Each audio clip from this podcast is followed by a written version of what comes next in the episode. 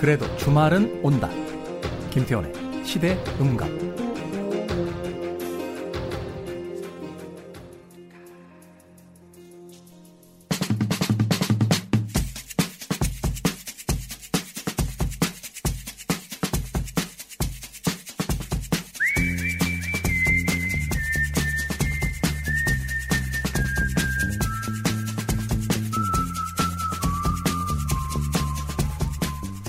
한 주간 우리가 많이 본 뉴스 그리고 우리가 많이 봐야 할 뉴스 뉴스 Most and Must 오늘도 변함없이 KBS 데이터 저널리즘 팀의 김양순 기자 나오셨습니다. 안녕하세요. 네, 안녕하세요. 한 주에 좀 좋지 않은 뉴스가 있어서 어, 사실은 좋은 뉴스와 좋지 않은 뉴스가 좀 같이 있었던 한 주가 아닌가 하는 생각이 듭니다. 뭐 아시다시피 이제 봉준호 감독의 어, 칸에서의 어떤 수상 뉴스가 있었고 헝가리죠. 어, 헝가리 사고 소식이 있었는데 네. Most 뉴스 아, 좀 소개해 주십시오. 네, 앞서 말씀드린 그런 희비가 교차한 뉴스가 계속 연속이 되는 느낌이에요. 그래서 어, 청해부대 사고 소식이 이제 봉준호 감독이 돌아오는 날 네. 있었고요. 그다음에 양현석, 잔나비, 또 학폭, 성접대 서로 다른 두 개의 뉴스입니다만 이게 어떻게 보면은 비슷한 선상에 있다 보니까 같은 키워드로 사람들이 함께 많이 본 뉴스로 소비가 된 걸로 나왔어요.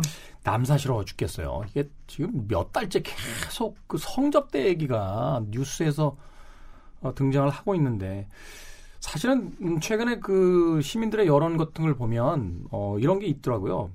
그 만약에 이런 음, 그 의심들이 피어날 수 있는 뉴스들이 계속해서 나오는데 실질적으로 처벌을 받는다거나 뭐 수사를 통해서 밝혀지는 게 없으면 이거는 수사력에 문제가 있는 거 아니냐. 아, 이렇게 수많은 그 증언들이 쏟아져 나오고 상황 그 증거들이 등장을 하고 있는데 그 과연 이 뉴스가 어떻게 정리가 될지 이게 그렇죠. 단순하게 시간이 지나면서 잊혀지기만을 원하는 건지 아니면 어떤 방식으로든 매듭이 지어질지 이게 지금 우리의 최고 관심사가 아닌가 하는 또 생각이 드네요. 네, 그래서 저널리즘에서는 사실 연예 기사 보지 말자라는 분들도 많은데요. 실질적으로 사람들이 제일 많이 보는 건 연예 기사거든요. 그렇죠. 저는 이 기사에서 근데 사실 이 기사는 연예 기사라기보다는 이제 사회 기사로 맞습니다. 넘어온 네. 거죠. 연예가 네. 사회의 어떤 파급력을 갖고 있는 게 굉장히 크잖아요. 네. 특히 잔나비 같은 경우에는 지금 주가가 한참 상승되고 있는 그런 그룹인데 어, 학교 폭력에 과거가 네. 있는 친구가 이제 굉장히 많은 상처를 받아 많은 상처를 줬던 상황이어서 사퇴를 했잖아요. 탈퇴를 했는데 이게 어떻게 보면은 어 이제 아이돌이나 아니면은 뭐 유명한 연예인이나 이렇게 어렸을 때부터 됐던 친구들이 자신의 과거에 대해서 빨리 인정을 하고 탈퇴를 하고 앞으로는 이렇게 살면 안 된다라는 경종을 좀 줄 수 있는 효과는 있지 않을까. 예, 사실은 그 어린 시절에 벌어진 일이기 때문에 뭐 어릴 때 실수다 이렇게 치부해 볼 수도 있겠습니다만 이 문제는 사실은 음, 좀 냉정하게 다룰 필요가 있다는 생각이 드는 게 학교 폭력이 지금 문제가 된 시대에 어, 그 문제를 일으켜서는 결코 어른이 된 뒤에도 어, 그 원하는 일을 할 수 없다라는 거를 지금 젊은 또 어린 학생들이 좀 교훈 삼아서 좀 받아들였으면 좋겠어요. 어. 이게 요즘 학생들 특히 어린 친구들이 제일 많이 쓰는 용어가 인성이에요. 인성. 네. 네. 그렇게 어떤 뭐지 그냥 어떤 행동을 하면은 거기에 대한 대응이 이응시옷 이렇게 나오거든요. 음. 그래서 인성갑, 인성 아. 오지고요 이런 식으로 오. 나와요. 그래서 이미 아이들이 인성이 너무나 중요하다라는 거를 어떤 은어처럼 많이 쓰고 있기 때문에 거기에 대해서는 연예인에 대해서도 똑같은 잣대를 적용하고 있는 것 같습니다. 맞습니다. 뭐 저희도 그렇게 완벽하게 살아오진 못했습니다만 그렇다 할지라도 누군가에게 피해를 주었다라면 어, 그 부분에 대해서는 저희가 어, 우리가 좀 음, 냉정하게 좀 쳐다볼 필요가 있다라는 생각이 드네요. 워낙 그, 요새 여러 가지 사건들이 많아서. 네. 그리고 이런 기사 말고 지난주에 저희가 화웨이 기사 전해드렸었잖아요. 네. 화웨이가 굉장히 높은 뉴스 소비를 기록했었는데 이번 주도 역시 화웨이가 많이 본 뉴스 굉장히 상위에 랭크가 돼 있고요. 트럼프가 화웨이 저 선전해 주는 거 아닙니까? 전 세계적으로 브랜드 이미지가 브랜드에 대한 어떤 인지도가 확 올라왔을 것 같은데. 트럼프에 이어서 폼페이오 뭐 이렇게 전부 다 화웨이에 대한 지금은 이제 월스트리트 저널에서까지도 화웨이가 어, 기술을 베꼈다라는 부분을 다시 재조명을 또 하고 있거든요. 음. 말씀하신 대로 화웨이를 어떻게 보면은 브랜드 인지도를 세계적으로 높이는 그런 효과도 좀 있는 것 같아요. 그리고 한 나라의 그 최고 정치인이 그 다른 나라의 한 기업을 가지고 이렇게 맹공을 퍼부어댔던 기억은 없는 것 같아요. 그런 의미에서 참 트럼프 대통령 어떤 의미에서 참 대단하다는 생각이 들 때도 있는데 어찌됐건 이 남의 나라 일이라고 웃을 수만도 없는 어, 우리에게 심각한 경제적 영향을 주는 그런 사건들이 아닌가 하는 생각이 드네요. 네, 네 이 화웨이는 사실 굉장히 좀 롱텀으로 길게 보셔야 될 것 같아요. 지금 트럼프 행정부가 집중 포화를 하고 있는데 화웨이 즉 중국 측에서는 우리는 장기전에 대비하겠다라고 얘기를 하고 있거든요. 그래서 지금 5G 칩셋 같은 네. 핵심 부품 같은 경우에는 화웨이 창고에 1년치를 이미 쌓아놨다라고 얘기를 하고 있고요. 음. 네, 지난주 같은 경우에는 화웨이가 국내에 방문을 해서 어, 삼성전자, 그다음에 SK 또 LG 이쪽에다가 우리한테 수출하던 부품 계속 수출해달라라고 음. 비밀리에 요청을 한 걸로 알려졌어요. 근데 이제, 그, 이제 네, 비밀이 아니네요. 이젠 네. 비밀이 아니죠. 하지만 그 전에 또 미국 국무부에서 비밀리에 한국 정부에다가 어, 삼성이나 이런 애들 화웨이랑 끊으라고 해. 또 이렇게 압력을 좀 행사를 했거든요. 근데 이제 민주주의 국가에서 그게 가능한 겁니까? 국가가 기업에다가 그 나라랑 거래하지 말아라고 어떤 기업과 거래를 하지 말아라고 이야기한다는 게 제가 계속 말씀드리지만 민주주의랑 자본주의는 다른 거라니까요. 참.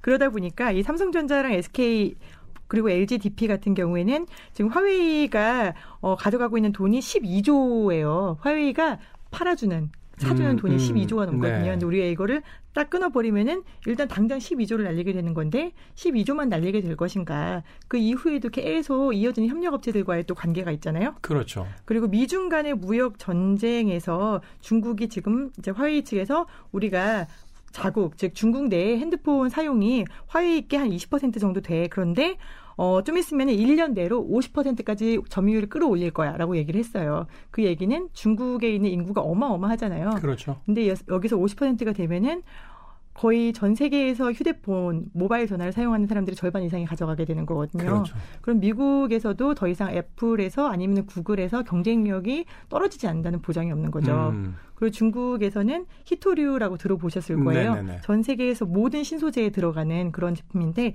이 히토류가 전 세계에 많아요. 광산은 많은데 이걸 가공할 수 있는 능력을 갖고 있는 나라가 중국밖에 없어요. 네. 근데 이 히토류를 우리가 무기화하겠다라는 얘기를 지금 음. 중국 측에서 하고 있어요. 그 렇게 되면은 미국의 타격은 괴멸적일 것이다라고 지금 미국 쪽에서도 얘기를 하고 있고 반도체 전체가 중단될 것이다라고 이야기하는 네, 거죠. 네, 맞아요. 그리고 우리나라에도 마찬가지로 엄청난 영향이 있을 건데 우리나라 주력 상 상품이 반도체잖아요. 그렇죠. 네. 디램, 반도체, 낸드 다 들어가는데 우리나라가 지금 경제의 90%를 무역에 의존을 하고 있거든요. 네. 그런데 지금 중국하고 미국 사이에 껴서 이 딜레마적인 상황을 어떻게 극복할지 더 이상 정말 남의 나라 얘기, 불구경이 아니게 된 그런 음. 상황이 됐습니다. 생각보다 더 심각하군요. 굉장히 심각하고 아주 긴 안목으로 계속해서 뉴스를 좀 보셔야 될 것 같아요. 참 김정은 위원장하고 악수하면서 통일에 대한 이야기를 할 때는 그렇게 예뻐 보이더니 이게 또 경제 문제로 오니까 이 트럼프 대통령에 대해서 참 만감이 교차합니다. 또 이 트럼프 대통령이 아베 신조 총리랑 만나가지고 일본에 갔잖아요 지난주에. 네. 그래서 일본에서 어, 새롭게 이제 국왕이 올라가면서 이제 레이와 시대로 들어갔잖아요. 그래서 네. 여기에 대해서 국빈 1호로 트럼프 대통령의 초청을 받아서 갔는데 그 트럼프 대통령이 일본 아베 총리와는 또 엄청난 그 유대감을 또 과시를 했어요. 음. 33도의 무더위 속에서 골프 치러 가죠. 골프 치러 가가지고 둘이 어. 이렇게 셀카 찍은 거 음. 보셨어요? 그 얼굴에 선크림 바르고 둘이 같이 셀카 찍어서 얼굴이 둘 다 하얗더라고요. 그리고 셀카를 찍은 것도 트위터에 올리고 또 아베 총리도 트위터에 올리니까 아베 총리의 트윗을 또 트럼프가 리트윗하고 이러면서 우리 정말 친해요라는 거를 전 세계에 과시를 하고 있는데 유치해 이게, 죽겠어요. 이것도 역시 중국을 겨냥한 한 수다라는 해석입니다. 미국은 중국을 겨냥했고 어, 일본은 한국을 겨냥했겠죠. 그렇죠. 이 재팬 패싱이라고 해서 그 어, 남북 그렇죠. 문제를 협의할 때 일본 쪽 의 어떤 그 의견을 듣지 않는 그 상황에 대해서 굉장히 좀 심각하게 받아들였었는데 그 부분에 대해서 약간 안도할 게 이제 아베 총리가 트럼프랑 같이 둘 딱 서가지고 북한의 탄도미사일이 문제다라고 얘기를 했는데 트럼프 대통령이 말씀하신 모습을 또 한번 보여주세요. 어, 나는 별로 문제라고 생각하지 않아. 이렇게 얘기를 또 쿨하게 해주셔가지고 저희가 그 안보 부분에 있어서 약간 안심을 하고 넘어갔습니다만 역시 경제의 불신은 남아 있습니다. 복잡한 시대를 살고 있습니다. 자, 뉴스 Most and Must. 어, 이 주의 김양순 기자가 뽑아온 Must 뉴스. 이 뉴스만큼은 언론에서 그렇게 크게 보도가 되지 않았어도 한 번쯤 꼭 아, 소개를 하고 싶다 하는 뉴스는 어떤 뉴스입니까? 네, 오늘 생활 밀착형 뉴스를 좀 들고 나왔는데요. 네. 어버이날 선물로 부모님들이 제일 원하시는 선물 1위. Cash죠. 그렇죠. 네, cash입니다. 그러면 우리 사, 진행자께서도 원하시는 선물 1위는? 아, 제가 드리는. 아니요, 받고 싶은 선물. 아, 저는 아이는 없습니다만, 어, 전, 저도 뭐, 특별히 다를 것 같지는 않아요. 아, cash. 아, 그래서 네. 되게 오래 고민하시네요. 전 남편이 네. 생일 선물 뭐 줄까 그러면 cash라고 바로 얘기를 하는데. 네, 이게 우리의 마음뿐이겠습니까? 온 국민의 마음이죠. 현금을 네. 선호하는 거. 그러니까 아, 현금이라고 하면 약간 좀 속된 것 같아서 제가 cash라고 한 건데. 현금 한글로 네. 발음하면은 네. 특히 복지에서의 현금 굉장히 음. 어, 사람들이 제일 좋아하는 약속이에요. 네. 그러다 보니까 이제 뭐 대통령부터 시장, 구청장, 군수에 이르기까지 모두 복지 수당을 현금으로 주겠다. 라는 약속들을 굉장히 많이 했던 기억 나실 거예요. 네, 뭐 선거 때 굉장히 많이 등장했던 공약 중에 하나로 기억을 하고 있습니다. 그래서 저희 KBS 이철호 기자가 이걸 단독으로 취재를 좀 해봤더니 지난해 한 해만 뽑아봤을 때 전국의 지방자치단체 굉장히 많잖아요. 네. 이 지방자치단체가 새롭게 만든 복지 정책, 복지 정책만 668건입니다. 근데 이 중에서 현금으로 내가 복지 정책을 하겠다라고 한 게 446건, 즉 67%예요. 어. 복지 정책을 만든 게 모두 600건이 넘는데 그 중에 70% 가까이가 현금을 주겠다라는 음. 복지 정책이었던 거예요. 그래서 그 종류가 뭐냐면은 경로당 수당, 경로당에 나오는 분들께 수당을 드릴게요.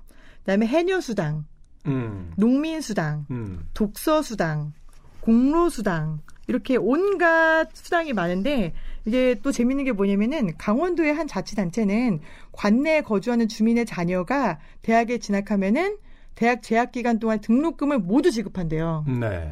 이런 데도 있고 또 중학교, 고등학교 학생들의 수학 여행비를 현금으로 다 쏘겠다라는 지자체도 있고요. 또 전입 신고만 하면은 학자금과 주거비를 모두 주겠다. 어. 그러니까 지자체들이 앞다투어서 이렇게 또 인구도 줄고 있으니까 그렇죠. 전입을 시키려고 이렇게 현금을 주다 보니까 재정에는 영향을 줄 수밖에 없겠죠. 그렇죠. 거기다 이 문제가 우리가 선거를 할 때마다 이게 단체장이 바뀌면은 어 전임 단체장이 주던 걸 내가 왜 계속 줘야 돼? 안 줘. 음. 이렇게 되니까 시민 입장에서는 아니 왜 주던 걸 빼서 네. 또 이런 입장이 되고 안정성이 떨어질 수밖에 없는 거예요. 그렇죠. 그러다 보니까 무슨 일이 일어났냐 하면은 올해 초에 서울 중구하고 성동구 아시죠? 음, 지도, 붙어 있지 않나요? 네, 딱 붙어 있어요. 네. 지도를 보면 딱 붙어 있는데 2월부터 이 서울 중구가 어, 기초연금 대상 노인들에게 정부가 주는 월 10만 원 외에 공로 수당으로 노인이 공로가 많으십니다 하고 공로 수당 10만 원을 주기 시작했단 말이죠. 아, 10만 원 더? 네 그렇죠. 중구에 사시는 노인들에게 10만 원을 추가로 준 거예요. 음. 근데 문제는 말씀하신 대로 중구랑 성동구가 붙어 있다 보니까 같은 아파트 단지인데 백동은 중구, 101동은 음. 성동구 네. 이렇게 발생하는 거예요. 그럴 수 있죠. 네. 그럴 수 있잖아요. 그랬더니 100동까지 사는 노인들은 10만 원을 더 받아요 매달. 어. 101동에 사는 노인들은 10만 원을 못 받아요. 열받죠. 굉장히 열받는 거죠. 네. 싸움이 난 거예요. 왜 나는 안 주냐. 그래서 노인분들이 성동구청에 찾아가서 나도 공로수당 10만 원 달라. 야 이거 이렇게 되면 그러니까 백동은 받고 말 하자면 백일동을 못 받는다 이러면 같은 단지 내에서 집값도 달라질 거 아니에요. 백동으로 오시면 10만 원을 더 받습니다. 백일동으로 가면 못 받습니다. 이렇게 되면 그렇죠. 그럼 백동이 막 전세값이 올라가고 막 이러는 거죠. 참. 그래서 성동구청장이 막 정말 너무 머리가 아픈 거예요. 그래가지고 중구청장한테 제발 이런 식의 현금 총알 쓰기 하지 말자라고 음. 얘기를 하다가 서로 간에 막 분쟁이 지속되니까 청와대가 나섭니다. 네. 청와대가 나서서 야, 너네 둘이 합의를 좀 잘 해봐. 이렇게 해서 만났어요. 만나서 그래도 배운 분들이잖아요. 그래 우리가 언제까지 선심성 정책을 남발할 수는 없지 않냐라는데 의견이 모아집니다. 그리고 이게 성동구랑 중구만의 일이 아니라 전국에 있는 모든 지자체의 일이다라고 음. 해서 전 전국 지자체의 단체장들이 한 자리에 모이기 시작했어요. 네. 그래서 지난달에 모두 한 자리에 모여서 그 장소도 딱 중간에 모였어요. 충남 아산, KTX 천안 아산 딱 그쪽의 중간이죠. 위아래 중간에서. 네. 그래서 위에서 오시는 분들, 아래에서 오시는 분들 편하게 천안 아산역에서 네. 딱 만나가지고 여기에서 이제 단체장들이 모여서 우리가 이 복지를 질서를 있게 만들자. 음. 얘기를 합니다. 그래서 지금 앞으로 현금 복지에 대한 실태 조사를 하고요. 여기에 대해서 지금 하고 있는 현금 복지 정책은 시범 사업이다라고 규정을 하자. 그래서 2년 정도 해서 보고 이게 효과가 있다라고 하면은 이거는 청와대나 아니면 국회에다가 이걸 아예 질서 있게 법제화를 합시다. 중앙 정부에다가 네, 건의를 하고 어, 제도화시키자. 그렇죠. 이게 제도화가 안 될 것 같다라는 거는 시범 사업이었으니까 종료하겠습니다라고 주민들에게 고지를 하자. 네. 이렇게 큰 뜻을 모으는 일을 했다고 합니다. 아, 합의가 된 겁니까? 네, 합의가 됐어요. 합의가 안 되는 시대에 뭔가 하나 합의가 됐다는 게 왜 이렇게 반가운지 모르겠습니다. 저도 굉장히 반가워서 이 뉴스를 가져왔는데 네. 다만 오해하지 말아야 될 점은 이 복지 대타협 특별위원회가 복지 자체를 줄이겠다는 건 아니고 복지를 질서 있게 하면서 늘려나가자. 마구잡이로는 하지 말자. 이런 뜻이라고 하니까 오해는 하지 마시고요. 참고로 어, 전국에서 현금 복지 수당 제일 많이 주는 지자체 어디일 것 같으세요? 경기도 아닐까요? 경기도가 사람이 많긴 하죠. 그래서 다 못 주나 봅니다. 제일 많이 현금 복지수당을 주는 곳은 청주시였어요. 청주시. 청주시. 네. 인구 50만 이상의 10대 도시만 놓고 봤을 때 청주시가 뭘 주냐면요. 참전 유공자에 대해서 사망 위로금 30만 원, 유조 같은 명예수당 10만 원, 참전한 사람한테는 명예수당 10만 원, 그다음에 사회복지시설에 종사한 사람한테는 매달 7만 원의 처우 개선 수당, 그다음에 셋째 이상을 낳으면 매달 양육비 15만 원. 이렇게 해서 17개의 현금을 주고 있다고 하니까 어 인근에 사시는 분들은 청주로 전입하실 계획 있으시면은 참고하시기를 바라고요.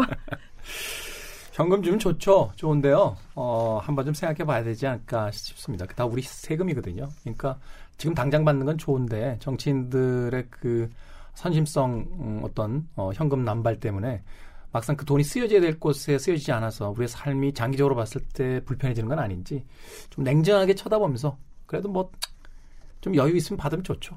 네. 그래도 이렇게 대타협을 해서 질서 있는 복지를 하겠다고 하니까 저는 정말 뿌듯합니다. 자, 뉴스 Most and Must 김양순 기자와 함께했습니다. 고맙습니다. 네, 감사합니다. 자, 아, 그래도 주말은 온다. 아, 시대를 읽는 음악 감상회 시대음감 음, 이제 마쳐야 될 것 같습니다. 줄리 런던의 Fly Me to the Moon 들으면서 저는 작별합니다. 다음 주 주말에 돌아오겠습니다. 고맙습니다. Fly me to the moon and let me play among the stars. Let me see what spring is like on Jupiter and Mars. In other words, hold my